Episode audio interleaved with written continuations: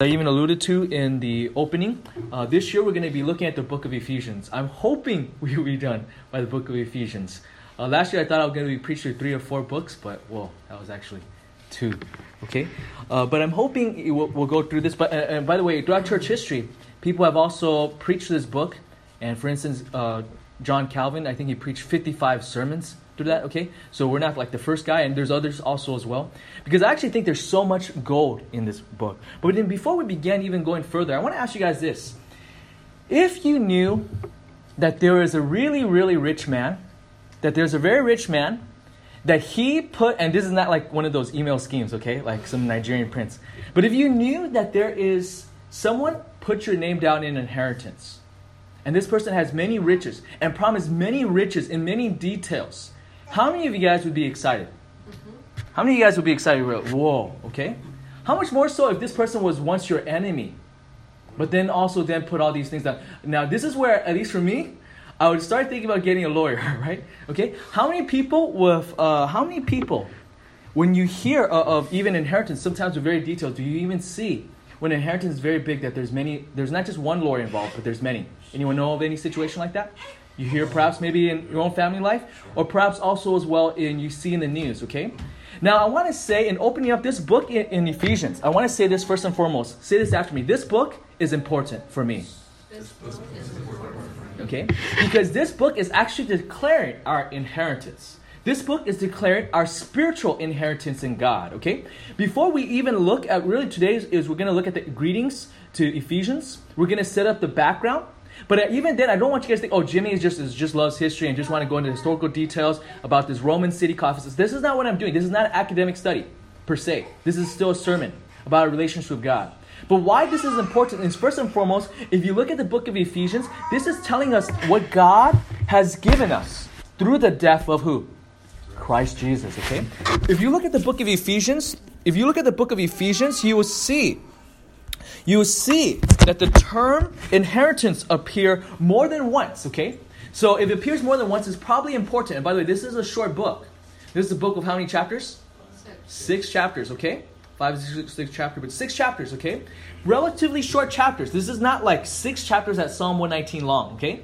This is relatively really short, and if it appears more than once, this word is probably important. Turn with me real quick. The first look is Ephesians 1.11. Let's turn Ephesians 1.11.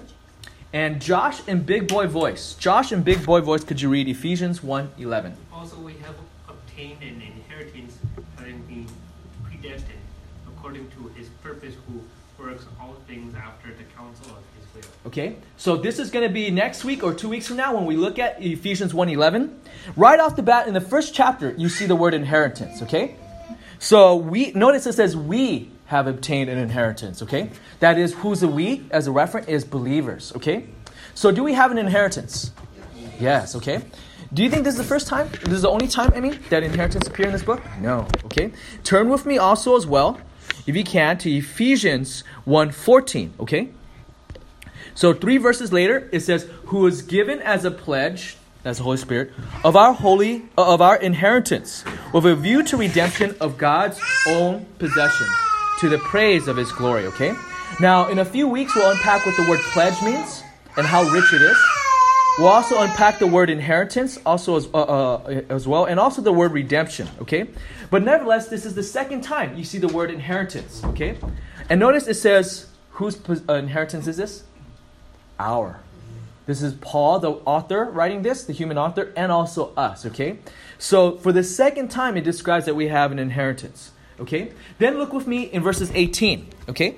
Verses 18. Josh and Big Boy Voice, could you also read that? I pray that the eyes of your heart may be enlightened so that you will know what is the hope of his calling, what okay. are the riches of the glory of his inheritance in the saints. Yeah, notice it says riches, okay? That this is not a small inheritance, okay? I know sometimes you see in family drama that you're so people could be so excited for what? An inheritance, and then when they finally get it, it's like, oh, it was a lot less than I thought. Then there's all the source of what drama that follows. Okay, but notice it describes here, it's the riches of our inheritance. Okay, and then Paul even says, you know what? I want to pray for this church in Ephesus that they know, and also as a result, us we would also know. Okay, that our eyes, what does it say? Our eyes might be enlightened, that eyes might be able to see What is the spiritual inheritance that God has given us? Okay? But even as we pray, if you ever read uh, D.A. Carson's book, uh, he makes a theme that there's a, uh, a relationship between prayer and scripture, okay? Sometimes some people can be emphasized one thing over the other. Some people can be all about the word. It's all academic. It's beautiful to see God's word, but then they're not a man of prayer or woman of prayer. Some people could be all about prayer. They always tell God's everything. But just like Francis Chan in his book Crazy Love, so in his first chapter, he says, "Well, sometimes the first thing we need to do is what? The first thing we need to even do is just be quiet and listen to God, right? In, in any relationship, it's not just one way. So we see there's a relationship. So even as Paul prays to God that he says the church will be able to see the riches that we have in our inheritance, yet what is the document? What is the document that shares our inheritance? What is this called? The Bible. The Bible. Okay, yeah, uh, sorry, yeah. It is the Bible. And also the book of what? Ephesians, okay? the book of Ephesians, okay? It is true, the Bible, okay? Thank you. Praise God that people says biblical answer. Actually, it's more than Ephesians, okay? It's, it's the whole thing. But Ephesians, practically, okay? So that's the third time you see inheritance in just the first chapter, okay? And then turn with me for the last time of the word inheritance. Ephesians 5 5. Ephesians 5 5, okay? Ephesians 5 5. Ephesians 5 5. For this you know certainly that no immoral or impure person or covetous person who is an idolater has an inheritance in the kingdom of Christ and God. Okay? Notice, just like with any kind of inheritance, there might be legal things where the lawyers are involved. There's also stipulations of the conditions that are required. Now, we read this. I know we're all about grace, but this should shock us to realize you know what? If you live a life that's immoral, sometimes that reveal our spiritual DNA that might not be spiritually a child of God. Okay? If you are a child of God, you will desire to fight immorality and purity. Not perfectly. Of course, you have to focus on Christ. But at the same time, you see here, and by the way, even it shows this theme of idolatry is much more bigger than what we see in the beginning of the Old Testament. That you bow to a sacred cow or, or a statue, right? That even says immoral, impure, covetousness is an uh, idolatry. So it sets a stipulation of the covenant. Uh, uh, of the inheritance, okay? There's requirements required of you also as well, okay? And yet, catch the word there, it says an inheritance, okay? An inheritance. So, in light of this, we're going to see the condition. And also, even as our responsibility and requirement, we're also going to see God's grace in fulfilling some of those requirements for us to be able to be saved, to be able to get this inheritance, okay? Now, if any, like I said again, if any of us when we have an inheritance, it will be an act of grace. How much more so if this grace is from who? God Himself. Okay? So, in light of this, we're going to look at the introduction. Okay? We're going to look at the introduction on these two verses, the greetings to Ephesians. Okay? And we're going to consider four points just to set up everything what? Uh, to, to look at. Okay? I think the way we preach a Bible is expository preaching. Sometimes people think of that as verse by verse, and I think that is the case. But I think expository preaching could be done is more than verse by verse because some people could do verse by verse and they do it what? Not well, not accurately, right? Or they sound like a running commentary. But today, what we're doing, I think the best way of thinking of it is we want to preach it according to its context. And as we look at its context, then when we see all oh, the context, then you see, hey, there's some things that are also the same situation as our lives. The technology might be different. Some of the human conditions still remain, though, and human nature still the same, and God remains faithful, and yet this is how it applies to our life, okay? So, what, what I picture it is almost like we're building a space station, okay? But just like when you build a space station, you can't just have one, what? Space shuttle at once, okay? So, we're going each time, each week, we're setting up more things of just what it is that God has revealed in here. And today is the background. That is the, intro, the, the, um, the, what was going on that this letter is, in, the introduction to this book, okay? We're going to see four points. Number one, we're going to see a dual source of his authority, uh, of Paul's authority, okay? Um, really, the letter is to, uh, this is just uh, prologue. is going to show the name of the sender, recipient, and greeting. But point number one, if you're taking notes, we're going to see a dual source of Paul's authority, okay? A dual source of Paul's authority, okay? This is in verses 1. Then point number two, Point number two is you're going to see a dual description of believers, okay? is going to see what is the description of believers. Still also in verses 1, okay? A dual description of believers. Then you're going to see a dual blessing, okay? A dual blessing. A dual blessing. This is in the first half of verse 2. first half of verse 2, you're going to see a dual blessing that Paul wishes and prays to God for this church. And then also, as well, fourth point is a dual source of these blessing. Okay? There's a lot of doublets that's involved here. Okay? Uh, this outline, uh, in terms of the wording, uh, slightly modified from MacArthur's. I felt uh, in preparing this week, this was probably the best uh, in light of this. Okay? Uh, there's less originality for myself this week. Okay? But in looking at this, this is a really you see in verses one and two is a typical Greek opening for a letter. Okay, it, it gives the name of the sender, the recipients, and greeting. But yet, as we look at this, I think there's also theological truths that's relevant even for our lives beyond just this being what a letter that is being sent for a particular time and place. So let's look at the dual source of his uh, authority. And I want to, point number one, a dual source of Paul's authority is this that I want to emphasize that when we read this, this is actually God's word. And not just only for Ephesians, not just only for the first century AD, but if the authority of, of who it's from also means it's relevant even for us, okay? First thing you see in the first half of verse 1 is it says, Paul, an apostle of who? Christ Jesus by the will of God. So the writer of this letter is who? Me. Paul, okay? Who is this Paul? Paul, before he became a Christian, was named what? Saul, okay? I remember teaching this to these bunch of kids, my, my evangelistic Bible study every Friday. Uh, they started realizing, hey, you know what? You're always rhyming and trying to rap, okay? So Paul, before he was Paul, what was his name? Saul. Saw, okay? And then he saw a vision. He fell and it was an awe, and then what happened?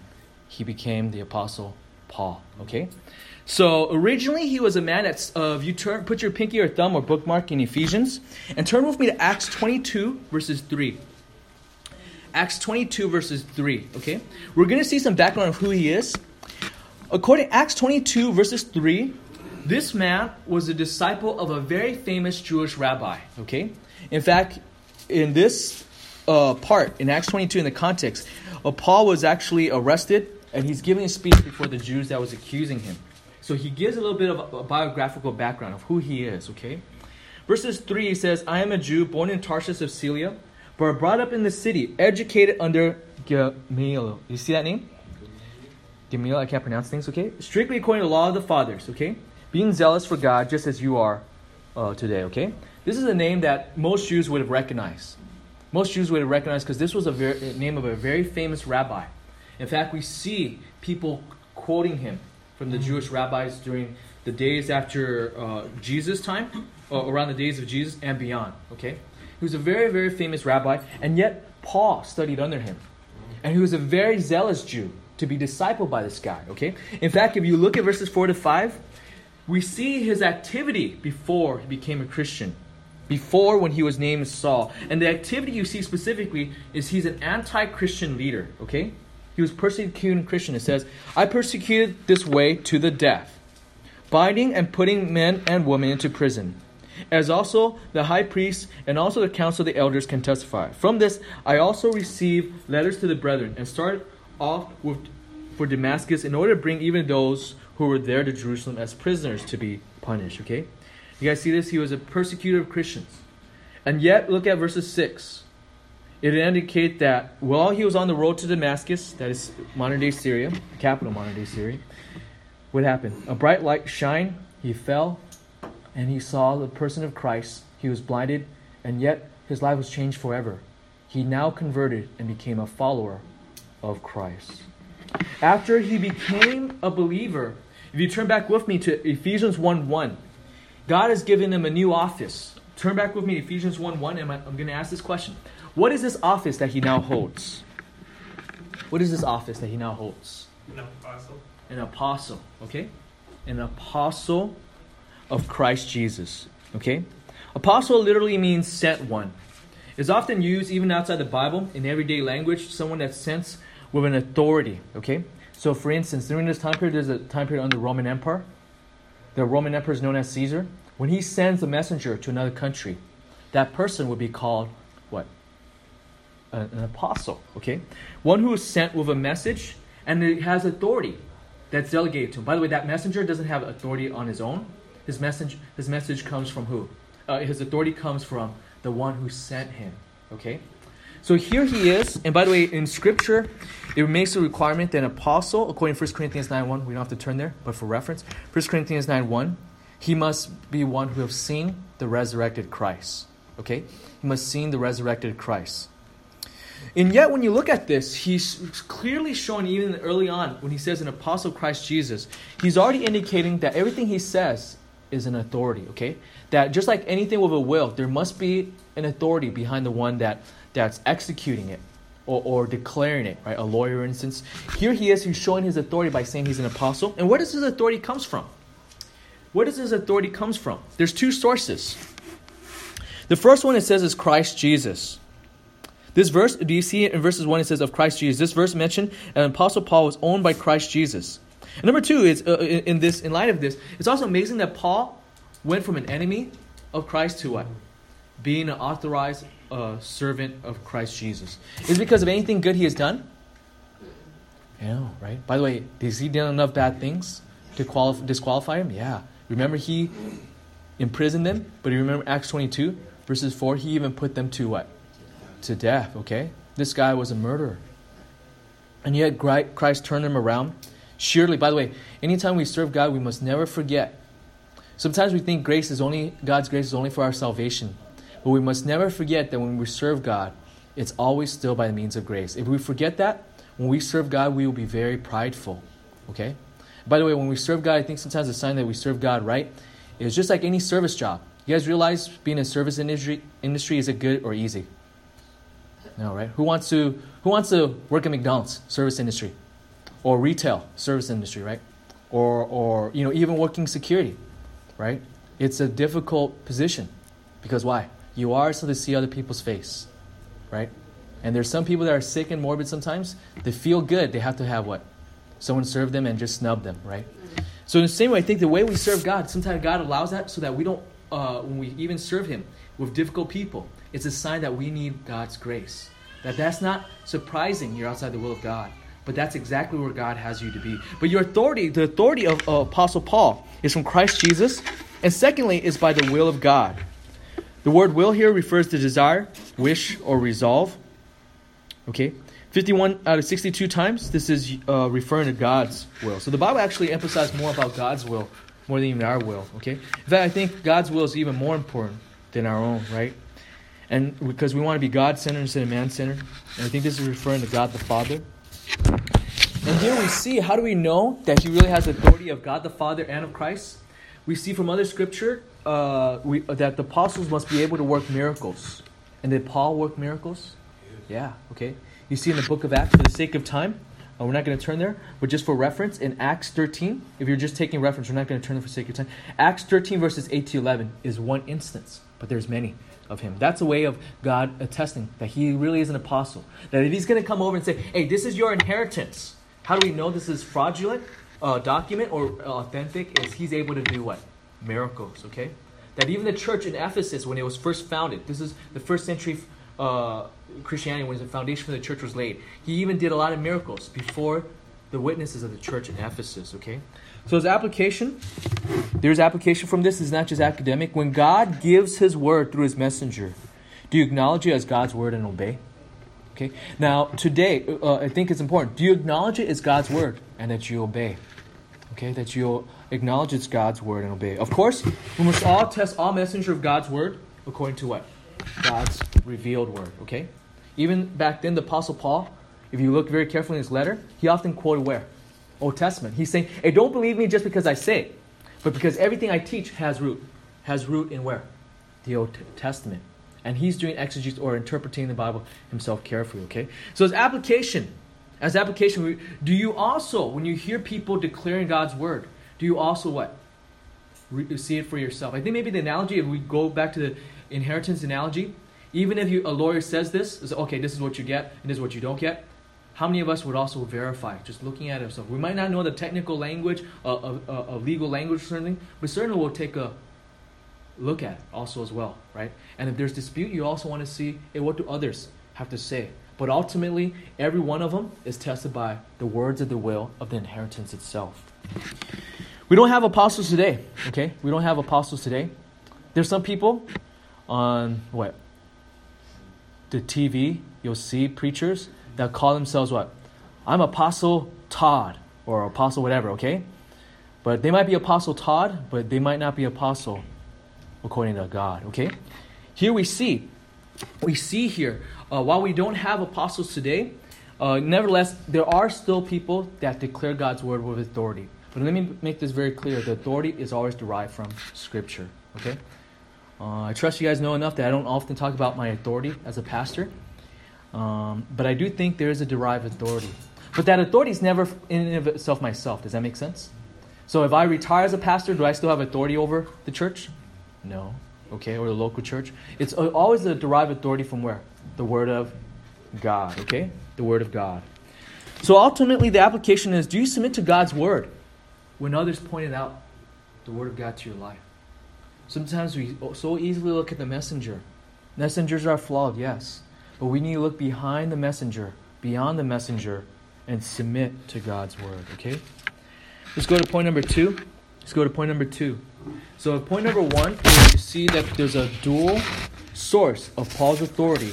Now we're going to see a dual description of belief. Here, I think this is much more um, closer, direct application than even point number one, okay? Because when we look at these dual description of believers, even in the introduction, I think it's important to ask the question is this true of myself? Okay? Is this true of myself? Verses 1, the second half, is our second point. Uh, it says, To the saints who are in Ephesus and who are faithful in Christ Jesus. Uh, before we even look at these two description of believers, that's universal, that's true for us today, the church in El Monte, uh, or 4047 North Durfee Avenue, right? Uh, yet, we also want to see the original background first. Notice this church is the church at what city, according to verses 1? What city? Ephesus, okay? You guys have a glossary or atlas in your Bible? Uh, if you guys look at it, if there's probably several, okay, whether in the back or the front of your Bible, okay? Look for the one that's Paul missionary journey, okay? Uh, I actually don't have one. Uh, just, I just I want to situate where it is, okay? So if you know your geography, there's a country, modern day country called Turkey, okay? Turkey, okay? Don't be like my daughter uh, ask, is it called Turkey because there's a lot of turkeys, right? It's like, no, there's, there's people that live there that call themselves Turks, okay? Uh, but they don't, Turks don't only live there, they're scattered all over um, all those countries called the stands, right? Uzbekistan's and all, all those things. There's people that are Turk, like all the way, even stretch all the way to China, to what's that province called? Xinjiang? Also as well, okay? So, uh, in light of this, you, you look in a country called Turkey, more in the bottom, more in the south part, near the waters, there'll be a city called Ephesus, okay? So, this, uh, I want to talk a little bit about the city of Ephesus itself before we talk about Paul's relations to this church.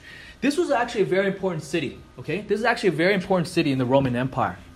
It's a very important city. In fact, it's the third largest city in the Roman Empire. So, in terms of population, what uh, number ranking is it? Number three, okay? The population is estimated about 200 to 250,000, okay? Maybe the equivalent of, of uh, Pasadena today is about 200 something thousand. Is that correct, Mr. Byrne? Roughly, okay. Uh, around that much. And even though, if you kind of look at maps of tons of LA, right? Or even that, sometimes even st- maps of the state, even though it's LA is closer, you sometimes see Pasadena mm. because of its size and, and also certain things uh, of its cultural significance. Okay, so it's about four miles from the Aegean Sea, and it's actually a very important uh, city because um, it was a center back then. People would trade. Okay, when people trade or, or sell things. In fact, the Roman Empire, the reason why they're able to have peace, there's a little bit more of history outside of Bible commentary. The, one of the reasons why the Roman uh, Empire had a lot of peace within its empire is two reasons. Most of the time, people think it's because of what? It's Roman armies, okay? But if you actually look at the size of its army, and in the area that people control, it's actually a pretty tiny force, okay? In fact, if a Roman legion, which is probably modern the size of an army or military or yeah, army division, okay? Or maybe like a, a half of the size of army division, okay? Not marine division. Marine division is a little more reinforced. It's too too big because there's so few of them. Um, but it's about 10,000. So if you look at if any time in Roman history, if a Roman legion shows up to your neighborhood, that's because something's going wrong, okay? Uh, it's usually in the frontier, but if it shows up in your neighborhood, that's because someone's rebelling and the regular local troops cannot put it down, and therefore they're going to come and what? Squash the bug, okay? So here, one of the second way to control things is actually, uh, unlike the other empires, it promises that if you're faithful if you're loyal, you will have a lot of bread. You have a lot of wheat. Because why? They controlled the, uh, the wheat supply from Egypt.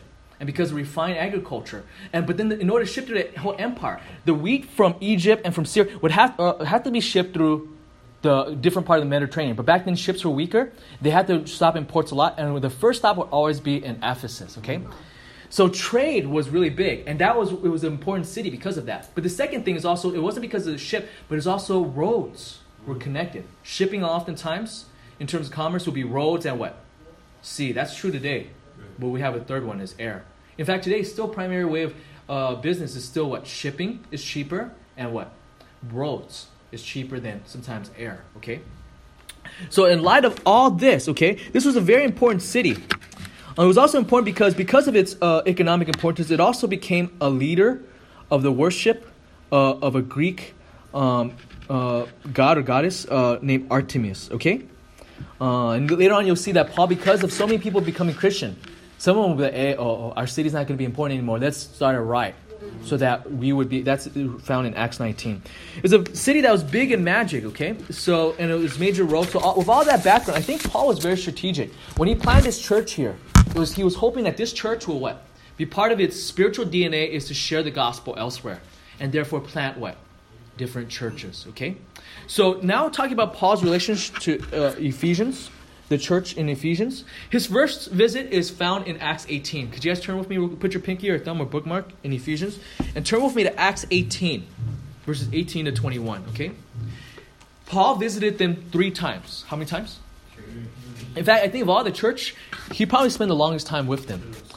Of all the churches in the New Testament, this church has actually have more recipients of writings that's uh, later on recorded and saved in the New Testament than any other letter, okay? One of them is the letter of Ephesians. The other one is when in Revelation, the last book about end times. One of the seven churches is to who? The church in Ephesus, okay? First, second, third John was also written to the church in Ephesus also as well, okay? So turn with me to Acts 18, 18 to 21. This is the first time Paul visited Ephesus, okay? Notice where he was preaching at. His first time when he was doing missionaries, before there was any believers, this is where he went to preach, okay? Uh, Acts 18 18 says, Paul remained many days longer, uh, took leave of the brethren, pulled out to sea to Syria. And with him were Priscilla and Aquila, okay? Uh, in verses 19 it says, They came to Ephesus, and he left them there. Then he entered the synagogue, that is Jewish center of worship, and reasoned with the Jews. What he's doing is, he's saying, Hey, give me your scripture, which is our Old Testament, and he's pointing to all these prophecies about who? Christ. So they say, hey, if you really believe in the Jewish scripture, what they call the Tanakh, you definitely must believe in who? Jesus Christ, okay? And then as a result, some people became what? Believers, okay? But then he left because he was going on his first missionary journey. The second time you see him mentioned was when he was on his third missionary journey, okay?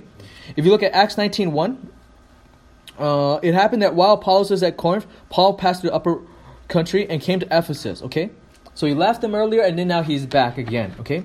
But this time, according to verses 8 to 10 of Acts 19, he stayed for how long? If you look at verses 8 to 10, how long did he stay there this time? Okay, uh, yeah, uh, so he, he went there and then he traveled around a little bit for three months uh, to other areas. And then in verses 10, uh, two years, okay? Uh, two years, okay? He stayed there, okay? Uh, to, in, in Asia, which is what they call modern day Turkey. Okay? Don't picture East Asia, you know, China, I don't know, Japan, that kind of thing. This is uh, near East Asia, okay? So here you see that he was there, and while he was there, all sorts of things happened, okay, during this time. If you look at, remember originally he went to reach who? He went to where to preach? Synagogues. Who goes to the synagogues? What kind of ethnic people? Jews, okay? Apparently during his two years, look with me real quick. Look with me real quick to, uh, if you look with me, you see during his ministry in verses 10, what happened? Who else believed? What other ethnic group? Jews and Greeks. You guys see that? Jews and Greeks. Uh, some of your version, I think NIV says Gentiles. Okay. Then if you look at verses 17, who else is mentioned? Both. Fill in the blank. Both Jews and Greek. Okay. Then if you look down again, uh, in chapter 20 verses 21. Okay. For the third time, you see the mention of Jews and Greeks, okay? So now even other people are becoming what? Believers of God. Okay? By the way, in writing to this church, there's going to be mixed ethnicity. I would love our church to be mixed, and in some sense we are, in the English side, right? Uh, even among Chinese, there's different kinds of what? Geographical or subcultural Chinese. In light of this, eh, eh, we're Americanized, right? And yet we're all background. And sometimes the best way of unity is what? By focusing on who? Christ, okay? Ephesians is relevant today, in our world today, where there's so much about being woke, uh, so much about social justice and, and racial issues, or sometimes you could mention it so much to the point of even the disharmony, the irony of that. And yet we see the center of Christian unity for the church is based upon looking at the inheritance, the common inheritance we have in Christ, okay? And the last time was in Acts 20, verse 17 and 18 is when he went there, when he was going to go, he knows he's going to be in prison, he's going to die. He's going to be shipped to Rome to be in prison and have a trial before the emperor, Caesar himself. And yet when he was on the way, he made a stop there, a port stop.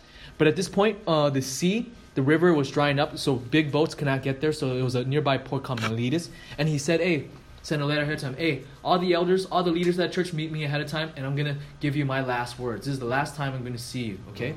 So this is he meets them. It's not a jailhouse blues, but it's what? Jailhouse rock, right? About the rock of Christ, Lord of Lord and Savior. Okay. And while he was in prison, then he wrote to them, and this is the letter that we have. Okay, so in light of this background, then we go back to first uh, Ephesians. Okay, so remember we must always look at its context first. Know what's going on. We don't want to fortune cookie the Bible to just grab a verse out of context and apply it to our lives and put it on Instagram, whatever else. We could do those things, but we must always remember what the context, okay? So when you go back with me to Ephesians chapter 1, we see two characteristics of believers. We know the background of the original recipient. Now we're going to see the two characteristics that should identify Ephesians believers and also us. The first description is saints. You see this in verses 1, it says, to the what? Saints. Okay? Now remember, whenever we read the Bible, we must always interpret it what? According to its original what?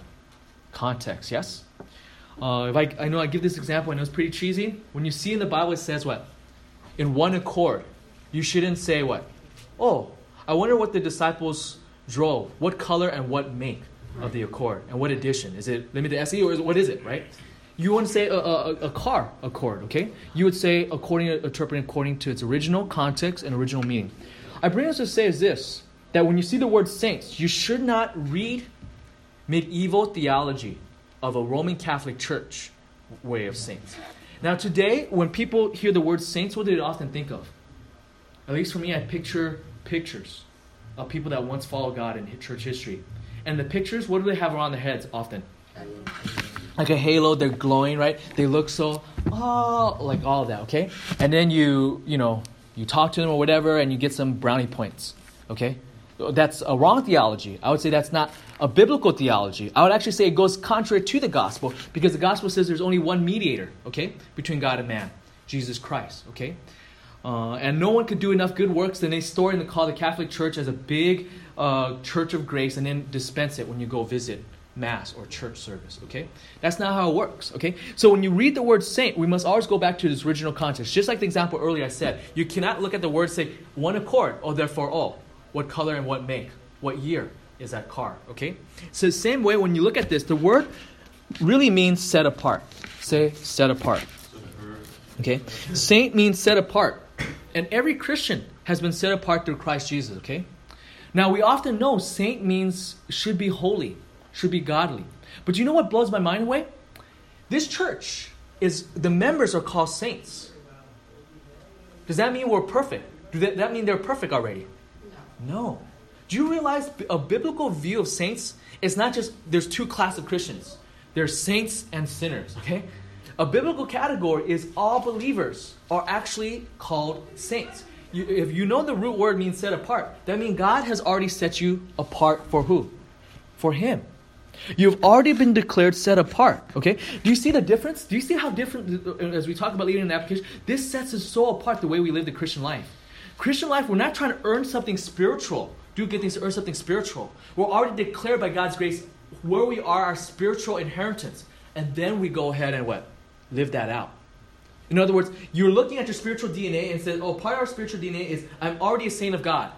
Therefore, I'm going to be what? Live my life set apart in my godliness. So you're not trying to do, oh, do all these things, right? Don't drink or chew or go out with boys and girls that do. And therefore, oh, look, now I have the status saint. I could put this on Facebook, new status update, right? No, that's not how it works. The status is you've been declared by God as a saint, and therefore you act as a saint. Amen? Okay?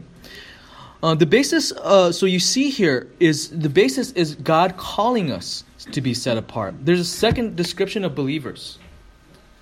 In the second half of verse 1, it says, who are faithful in Christ Jesus. The Greek word and here is trying to say, okay, this is coordinating, okay? This is not just this is not Paul saying, "Oh, you know what? In your church, I'm saying to one class that are called saints, and in the second class, I'll say those who are faithful." No, I think what is going on in Greek construct is saying these two description is true of this one referent, one group of people, the church. And notice it says we are what? Faithful. Believers will be defined as those who have faith. That is, they trust in who? Jesus Christ. Okay? Uh, being in Christ, by the way, as it says here, is going to be a big theme in this book. What is in the doctrine is called union with Christ. Okay, because it's because we're united to Christ, then therefore we have all these riches and all these spiritual riches. Okay, so these are our second descriptions. Two description. We're declared saints, and our human responsibility is what? We must be having faith. That is, we trust in God. Okay, we trust in Christ. Okay, so as application. Isn't it true that today that people struggle with their identity? Isn't it true that people today struggle with their identity? What do you guys think? Yeah. Not just people in high school or middle school or, or junior high where people are wondering who they are, whether they're emo, punk rock, or, or, or you know, what, what, you know, in terms of music or what their identity. People struggle with that even today. But yet, do you realize sometimes God knows us more than we know ourselves? True or not? Sometimes God knows us more than we even know ourselves. Part of God being all knowing means He also knows who we are. We also knows who we are, and we need to also go by what His Word says who we are. Okay? And part of that is He tells us our identity, even when you don't feel like it. You know, in your worst day as a Christian, you're still a saint of God. And in your best day of God as a Christian, you're still sinful, but you're still a saint of God. Okay? Do you find that amazing grace? That is so amazing for me. Okay? We can so easily, in our day to day life, focus on our performance. We have to have a right view of ourselves. But sometimes we have to be honest with who we are ourselves. But sometimes when we look at ourselves, we think, oh, that means if we look at ourselves, that means our whole identity is based upon what I do. But identity first must be what God does, not on our feelings. And On God. We have to look at who we are so that our, uh, uh, our behavior lines up with our identity. Does that make sense? But our worth has to be on who we are in Christ. Okay? Our worth. How many of us ever had this? say, oh, you know, I know people know I'm an angry man, so I'm going to work on not being angry. And then you do really well, and then three months later, someone gets really annoyed and you blow up at work. And then everyone's like, oh, there's that crazy angry man again. You're like, oh, and everything, and you feel so frustrated, right? You feel so defeated. But yes, we need to see our sin, go to God, and repent and say, you know, I'm going to claim the promise that you declared me set apart first, and then I'm going to what? Be driven by grace and driven by joy to lovingly obey. Okay? If you are a saint, are you also practically setting your life apart for Christ? If you're a believer, are you trusting God even and believing His promise, even in the uh, difficult things? We should. Okay? Notice identity drives what? Our action. Okay? Let's go to point number three. Point number three is this. You also see in this letter a dual blessing. And this is a dual blessing not just only for the church in Ephesus, but it's a blessing for all of us even today. Notice in verses 2 it says, Grace to you and peace. I know sometimes when we greet people, we really don't mean what we say. For instance, when you go to work and you say, How are you? And then the person says, Oh, I'm so glad you asked. And he sits down and says, Let's grab coffee right now. And let me tell you, during, uh, you know, let's take a, a, break. Let me tell you what's going on in my life with my wife and with my dog, right? And then you'll be like, whoa, oh, oh, okay, I just, I'm just greeting you. How are you doesn't mean I really care, right? I'm just, I'm just being honest, okay? okay. Uh, uh, just as an example. But we should care, okay, as Christians, okay? But I also say that when you look at the word grace and peace, I think Paul actually means it. You know why I think that? Is because when you look at this word, this is why it's important to always study in the original background. And when you study original background, it enriches and see what the word really what means, okay? What the word really means, okay? Looking at all of this, okay? The typical, uh, how does he greet them? What is the two blessing he greets them with in verse 2? Talk to me so I could catch my breath. Yeah, grace to you and peace. The key word is grace and peace, okay? Now, if you look throughout the New Testament, it, this is a very typical Christian greeting. This is not just only true of Paul. If you look at First Peter, Peter also used it, the other apostle, okay? But at the same time, in modern day uh, language back then, okay, people don't what? Greet people in this way, okay? This is where studying the background is important because you know what's a typical Greek way of greeting people? They would say rejoice. They'll say, hey, I, Paul, write this to you, Ben Chung, or something else. And they say, hey, rejoice. Be happy, right? But this is not what Paul says. So I want to say this word, what I'm trying to emphasize, this is a very distinctive Christian greeting so that we say, why is it distinctive? Is because it's meaningful. He's not just doing it just because the rest of the cultures uh, do this, okay? Okay? So uh, another distinctive greeting that you see here is, by the way, this he, in the church has Jews and what? Gentiles. Gentiles' typical greeting is rejoice. And yet Paul doesn't have this greeting, rejoice. So he's very particular. His greeting, he's very purposeful. It means something, okay? Because he could have just done the normal greeting that says rejoice. By the way, you know what's a typical Jewish greeting in letters? Is two words also mercy and peace. But does Paul say mercy? No, okay? He doesn't say this. So even for the Jews, he's not just using the typical what? So one country I go to, the typical greeting is you put your hands together and you say what? Ben, help me out. Hajur, help me out. What, do you, what is it? what is it? Oh, oh, oh, oh, uh, I love that. So, do you do that outside in normal day people in the hotel? You say Jameson, they'll be looking at you. What? what, what would they greet you with? You should you say Namaste, right? Namaste, yeah, Namaste. Okay, uh, just jogging here. Okay, but then eh, within the church, you greet each other James because it's meaningful. Say Jesus Christ is Lord. Okay, maybe the same thing like like Chinese. Okay, now I used to my parents used to watch all these really old avant-garde like Chinese film, and I always hear the word Tongzhimen, right? So I go to China and I go to the church, and then I'll say, why does all these say T T? Uh, what is it? How do you say? It? Help me with Chinese. Da. Uh, what do you say in the church? Not in the church. Uh, the church. Tishong, Tishong, right? I'll say, hey, why do we say this? But whenever you go, like outside with your family member, you never say that, right? And then I started calling everyone Tongzhimen, and then they all started laughing at everything, right? It's like, okay, this is really inappropriate, and this, this is also like, uh, this, you're like taking it to the days of Mao. We're not in the days of Mao anymore, okay? I said, oh, okay, okay, right? I bring this to say is that there's greeting that's very particular to say within the church, right? To say within the church. When you greet one another, t- t- I can't pronounce things, right? Whatever that phrase is, you know, okay, this is greetings, right? Because it's meaningful within the church. Same thing when you look at this, when this term is not everyday language, you greet each other grace and peace. You write this, they'll be like, looking at you, right? If You write a business letter, but this is particular for the church because it has meaning. It's very, it's meaningful. This is not just another greeting. Hi, how are you, right? Or Tongzhimen or Lei Homa, whatever else it is, okay? You look here, it's purposeful, okay? It's purposeful with this, okay? So then we have to see what is the blessing that is here. Look at the first blessing is the word grace. The first uh, word of blessing is the word what? Grace, okay?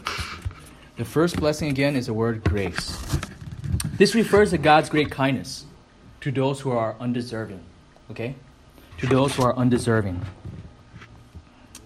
Even before the New Testament, in the Greek translation of the Old Testament, this word is actually used in the Greek translation of the Old Testament, the Old Testament originally in Hebrew, 79 times. So obviously, this is already a big theme of God, okay? You ever hear people say the Old Testament, oh, God looks so mean? Uh, and in the New Testament, he's so nice, he never punished anyone. Actually, if you read the book of Acts, God's still in the business of discipline, okay? Uh, he, if you read the book of Revelation, I don't know how you could say this. You, you, right? Universal judgment, right? right? Not just Israel. I don't know how we could say it's two gods, okay? But even if you look very carefully in the New Testament, actually, I think there's so much of grace. Mm. Okay?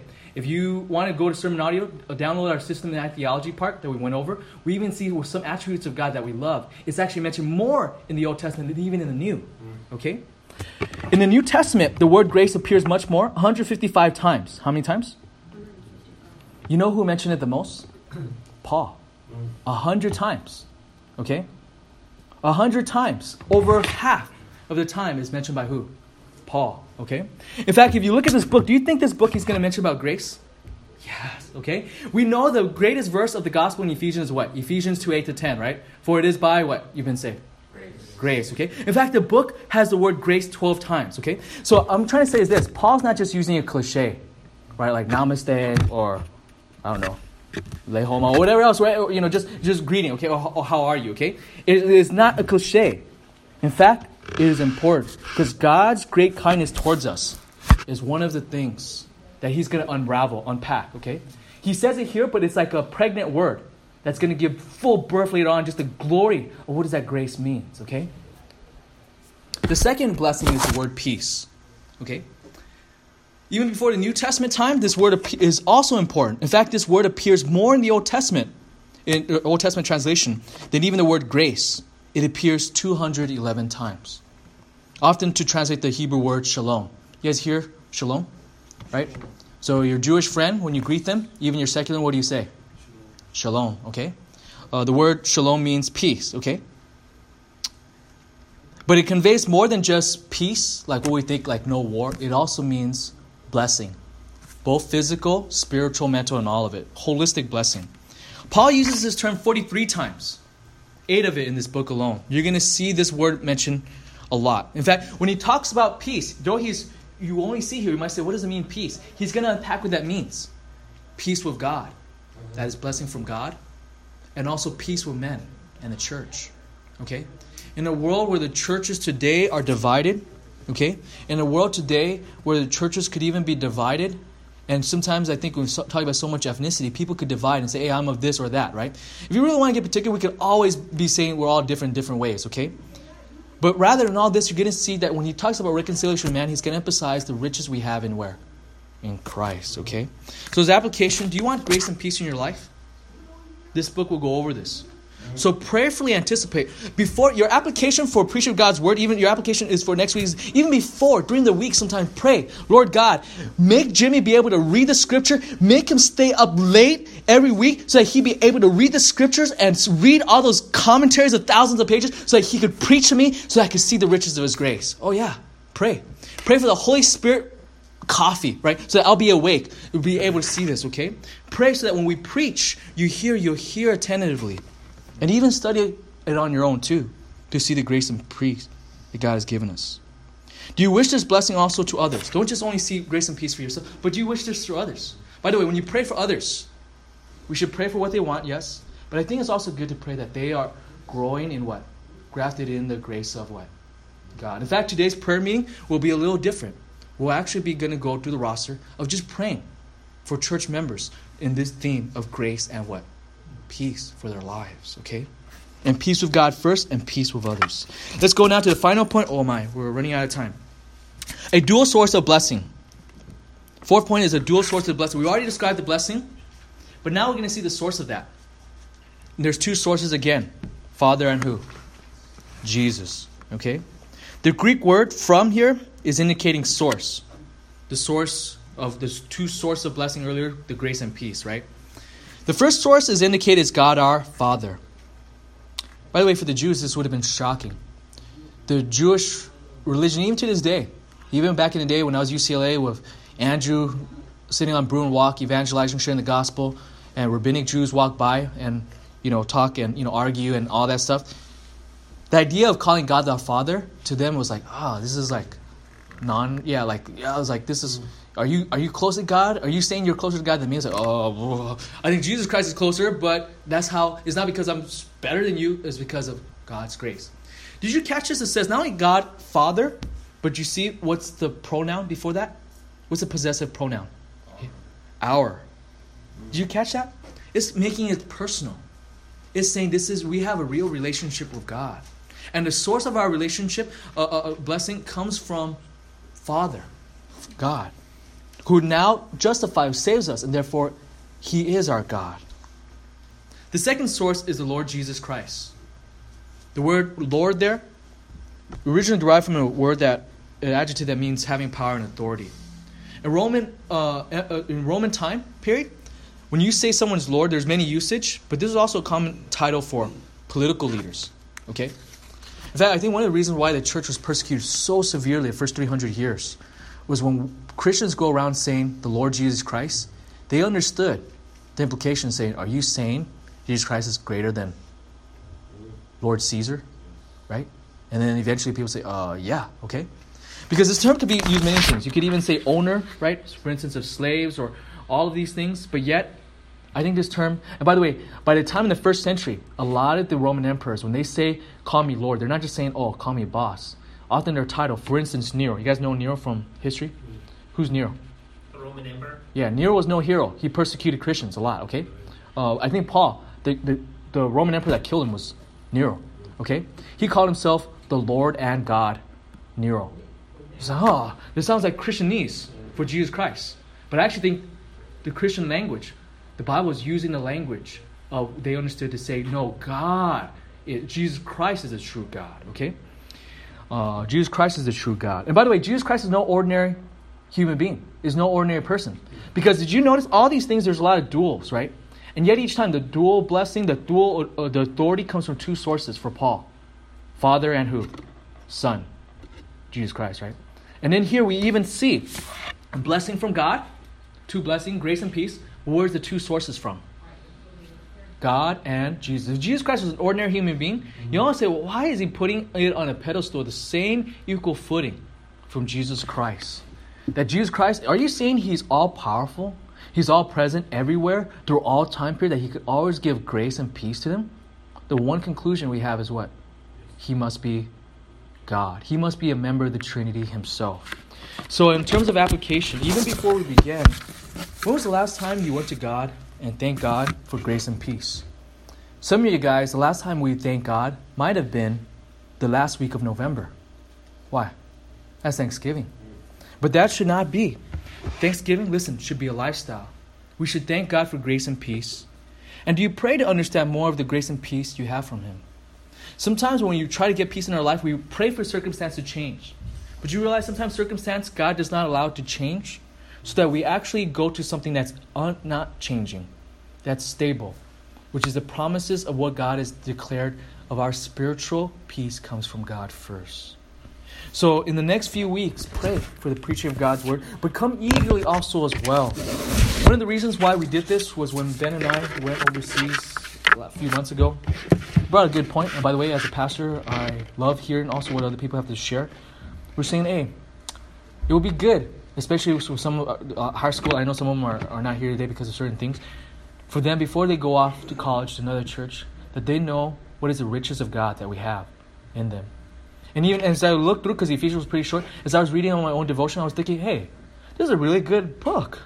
That, man, for people that are down, I wish I could just go and just say, this is who we are in Christ. Don't lose sight of that, right? Don't lose sight of that. So I think this is why we want to go over this. It's collectively for all of us. Who needs this? I need this first. You need this. We all need this.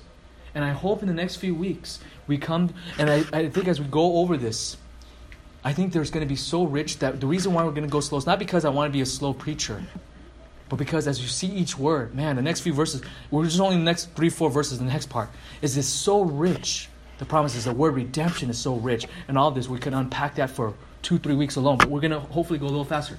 But all this is to show the riches we have is inheritance we have of Christ. And that's all made possible by who? Like any inheritance, in order to have inheritance, what must that happen? What must happen to that person to give us things? He must die. Same thing with our inheritance. Christ had to die for us to give us that inheritance. So everything you read, and won't just say, oh yeah, I know it's for free. You know the sad part of our human nature? Anything we think is free, it's already what? We think is what? Cheap, yes? But we're going to see that His grace to us is costly.